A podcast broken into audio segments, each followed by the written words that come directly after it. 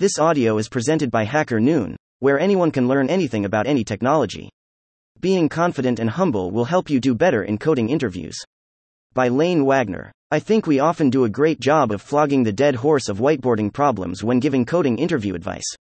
Heck, that's what I've dedicated the entirety of Boot. Dev to. While the hard skills you'll need to be able to solve technical interview problems are necessary, it's also critically important to work on your soft skills.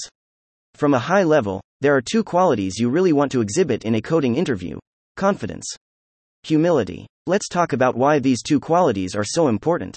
At the end of the day, companies don't hire people, people hire people. Companies are a myth. If you don't believe me, read the Sapiens book. Anyhow, the point is that a company doesn't think for itself. Companies are made up of people, and the people in a company don't belong to a singular hive mind. They don't do exactly what's in the company's best interest at all times.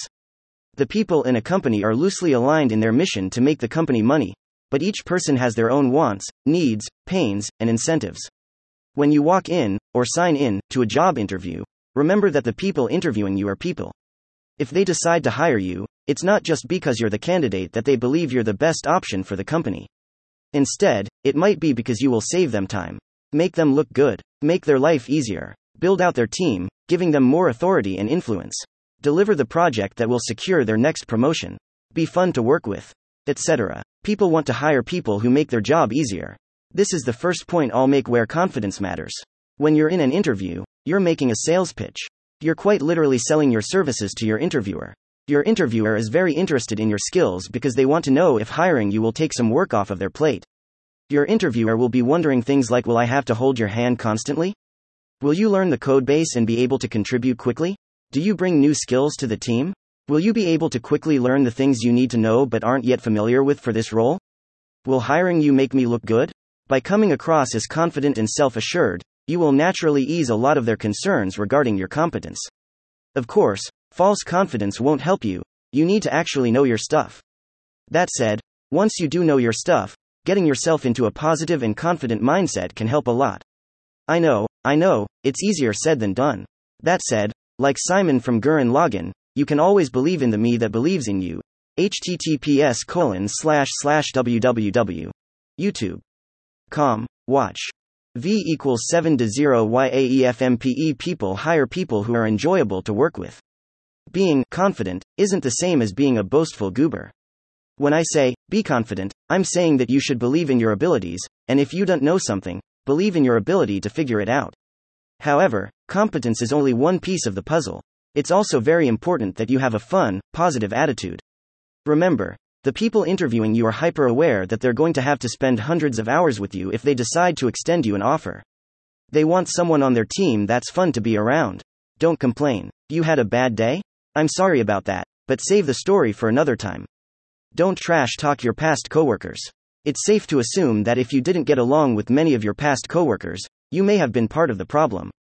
Don't mention that you were let go or fired. No one is going to hire you out of pity. Don't lie when asked, but you don't need to bring it up. Be excited about the interview. Have fun, and try to relax. Treat the coding problems like fun challenges. Dot. Collaborate and use inclusive language. When working on a problem in an interview, use words like, well, we could do X, or, I'm thinking we could try Y. It puts you on the same team as the interviewers and makes you look like a team player. Heck, they might even be more generous with hints and tips. Dot. Be humble. Know it alls are not fun to work with. Let's switch gears and talk a little bit about humility. Like the title of the article says, it's important to have confidence and humility.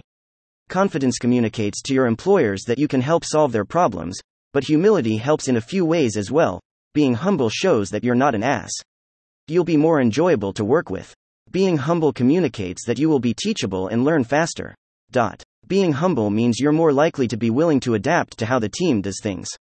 Dot. How can you be confident and humble?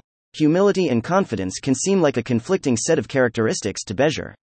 I've chosen my words carefully. You should have confidence, not pride. A confident person believes they are able to do something, or at least that they can figure it out. When they discover that they were in fact doing something wrong, or that there was a better way, they happily change their methods. Conversely, when a prideful person learns they weren't doing something well before, for example, maybe they receive some constructive criticism, they take it personally. Their feelings get hurt, and they become stubborn. They may even refuse to admit that they had it wrong. Be confident, but don't be prideful. How do I become confident?